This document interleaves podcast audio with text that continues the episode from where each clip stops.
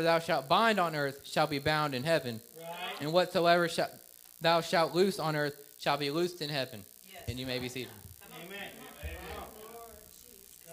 Now, this brings us to my title, and it starts with Acts chapter 10.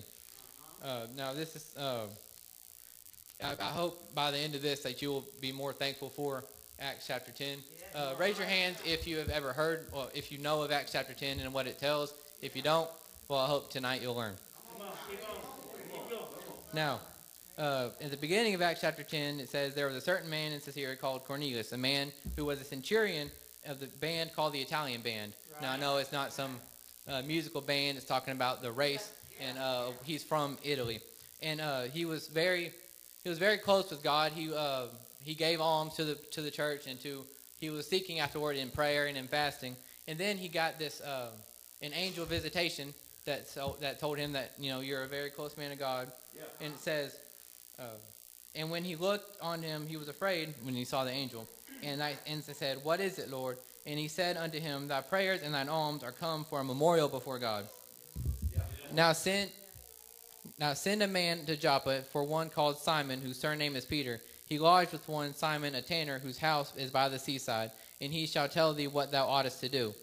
And when the angel spake unto Cornelius, he departed and now called two of his household servants and a devout soldier to them that waited on him continually. And so this shows Cornelius when he uh, when the angel visited him and wanted to. Uh, this is something that God had truly planned for what the church is going to be.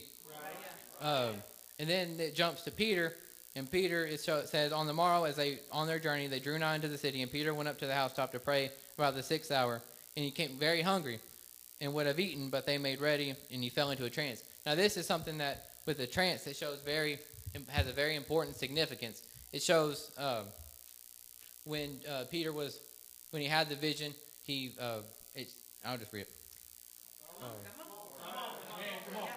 it says, uh, it shows that he saw the heaven open and a certain vessel descending unto him, as it had been a great sheet knit from the four corners and let down onto earth. And so it shows, uh, it says, wherein all manner of four-footed beasts on earth and wild beasts and creeping things of the fowl of the air. And a voice came to him, Rise, Peter, kill and eat. And Peter said, Not so, Lord, for I have never eaten anything that is common or unclean. And the voice, voice spake unto him the second time, What God hath cleansed, call not thou common. And when I was reading this, it kind of just confused me. Now, when you now you see, uh, back in those days, you know, the Jews they uh, they were given in, the, in Leviticus they were given uh, the law, which there were things that were unclean to eat, there were things that were clean, unclean to eat, and uh, so it shows uh, it shows all the beasts and all the four-footed and the creeping things and Peter said, or Jesus, the Lord says to Peter, "Kill and eat." And uh, but he said, uh, "Said not so, Lord." And but so he kind of confused him. It was something that God was trying to reveal to him, and uh, it was more something that uh, something kind of what for what was to come. And so Peter, he said, now when Peter doubted in himself what this vision, while he had seen should mean, he wasn't sure what exactly it meant. Behold, men which were sent from Cornelius the people that, that Cornelius sent to him, had made queer, had made inquiry for Simon's house and stood before the gate. And now and called asked for whether Simon, which was surnamed Peter, was lodged there. And then uh, he thought Peter thought on the vision. It says, and the Spirit said unto him, Behold, three men seek thee. And so they get together, and uh, they they say, well, they, the three men, I can't figure out this mic. Uh, it's uh, they come to him and they tell him, you know, hey, we're men sent from Cornelius. That'll work. And uh, so they say Cornelius, or they, he, they say that he's sent from Cornelius, and they want they pin him. They tell him what Cornelius has seen. They seen he's seen this vision and how uh, that he, this angel sent for him. And so Peter goes with them, and it says right here it said, And Peter went down to the men which were said unto him for Cornelius, Behold, I am he whom ye seek. What is the cause wherefore ye are to come? And they said, Cornelius the centurion, a just man and one that fears God, of good report among all nations of the Jews, was warned from God by an holy angel to seek thee into his house and to hear the words of thee. And he and called he him he them in and lodged them. So he, they stayed the night. And so uh, then, right in the morning, they all departed and they left unto Caesarea into Caesarea, and Cornelius waited for them And Peter coming in, they met Cornelius, met him, and fell down at his feet and worshipped him. And Peter took him up and saying, Stand up, for I am also a man. He's not saying, I'm, I'm not God. I'm not the one you should be worshiping. You know, I'm not worthy. You know, rise up. I am just a man. And says,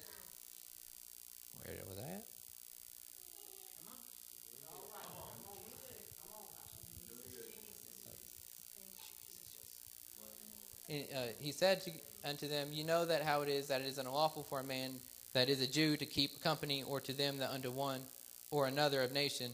God has shown me that I should not call any man common or unclean. This is also, you know, uh, it said back in the old law that uh, Jews should not be uh, lodging or staying with those who are unclean. And uh, but this is all, like I said, this is something that God is trying to show Peter, and it's something that uh, it's very strange to him. And it says, uh, "Therefore I come to you without gain, saying, As soon as I was sent for, I asked therefore what intent for you have sent me." And Cornelius said, Four days ago I was fasting until this hour, and at the ninth hour I prayed in my house, and behold, a man stood before me in bright clothing. And so uh, Cornelius is telling Peter of what he saw this this angel, and then uh, it says, uh, and Cornelius said, and said Cornelius, Thy prayer is heard, and thine alms are had in remembrance in the sight of God. Send therefore to Joppa and call hither Simon, whose stern name is Peter. He lodged in the house of one Simon, a tanner, and by the seaside, whom when he cometh shall speak to thee. And immediately therefore I send to thee, and thou hast well done, and thou art come. Now therefore art we all here present before God to hear the things that are commanded thee of God. Now watch this.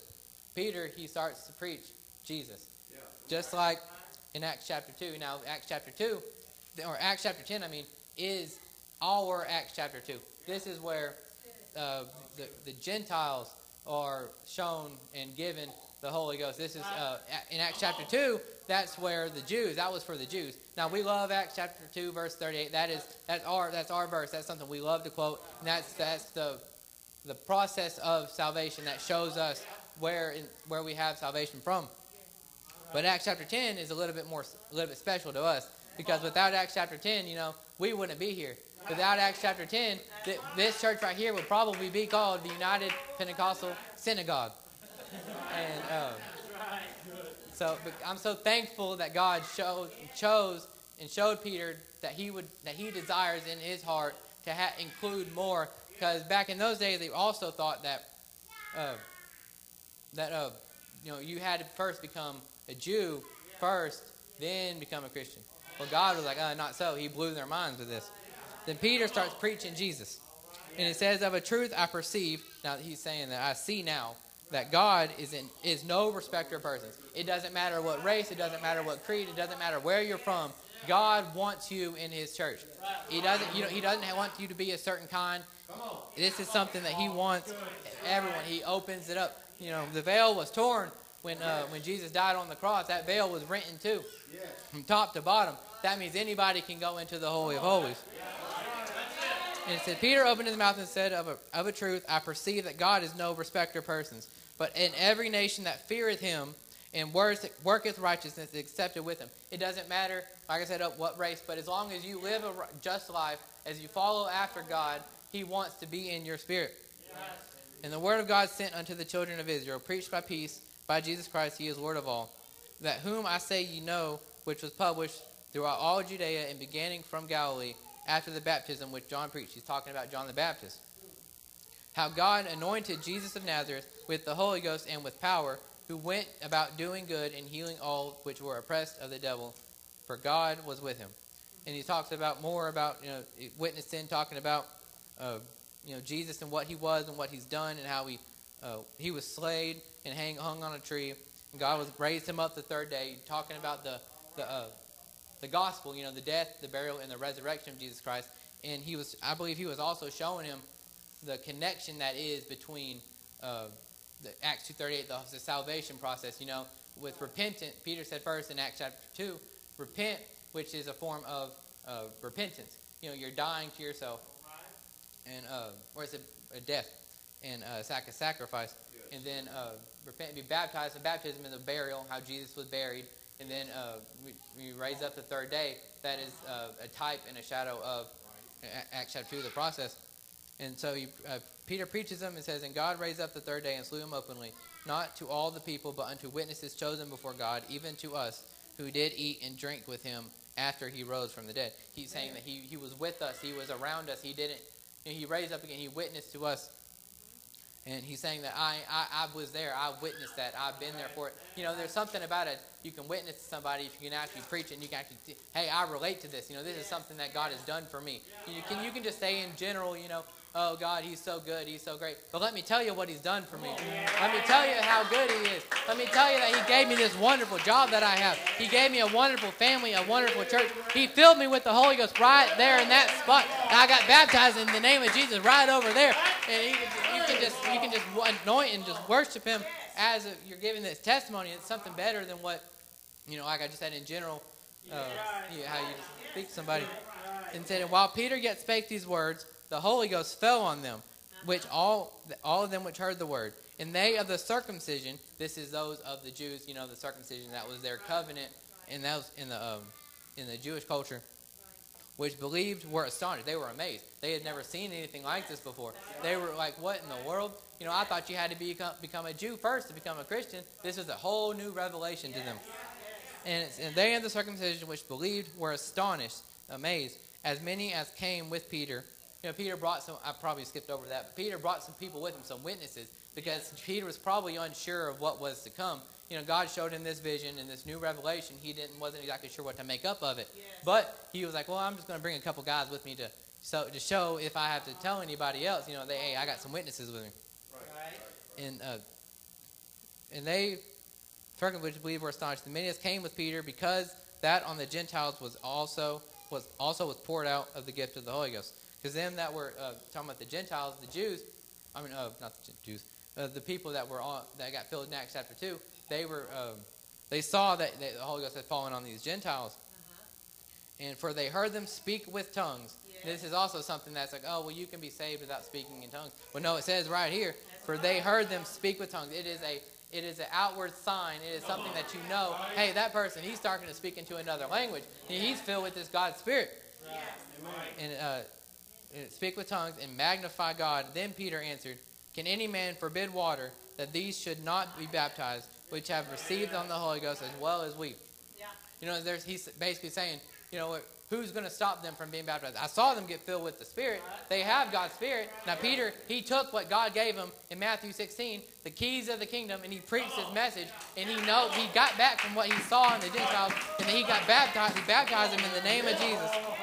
And uh, which have received the Holy Ghost as well as we. Again, referring to Acts chapter 2. And he commanded them to be baptized in the name of the Lord, not in the name of the Father and the Son and the Holy Ghost, because he knew that that was in the name of Jesus. And then they prayed and to tarry certain 10 days. Now, this is something that uh, I just wanted to explain to y'all that uh, how God's desire was to be in our, you know, on our hearts, our Gentiles. Because to, to, Jews back then, we were just filthy dogs. You know, they didn't, they couldn't even be in our house. They, we were unclean to them. And that's what you know. It's so amazing. I'm so thankful for, and I hope y'all are thankful for too. How that God truly desired. He wants to be in all of our hearts. And uh, this is a moment that was a significant revelation to the Christian Jews before they thought that you had to be a Jew first and then a Christian. But God desired a better covenant. I'm so, so thankful that God looked down on us and was like, hey, I want that person there. He's not a filthy dog to me. He's not some filthy Gentile that he can eat dirt. You know, I want to be in his heart. I love him. I created him. I want to be in his heart. I want to live him. I want, I want to lead him into a great life. I want, to, I want him in my kingdom. I'm so thankful for him. I hope that, I'm sorry this is so short. Uh, know it doesn't matter. But I know that uh, I hope y'all are more thankful for Acts chapter 10 today.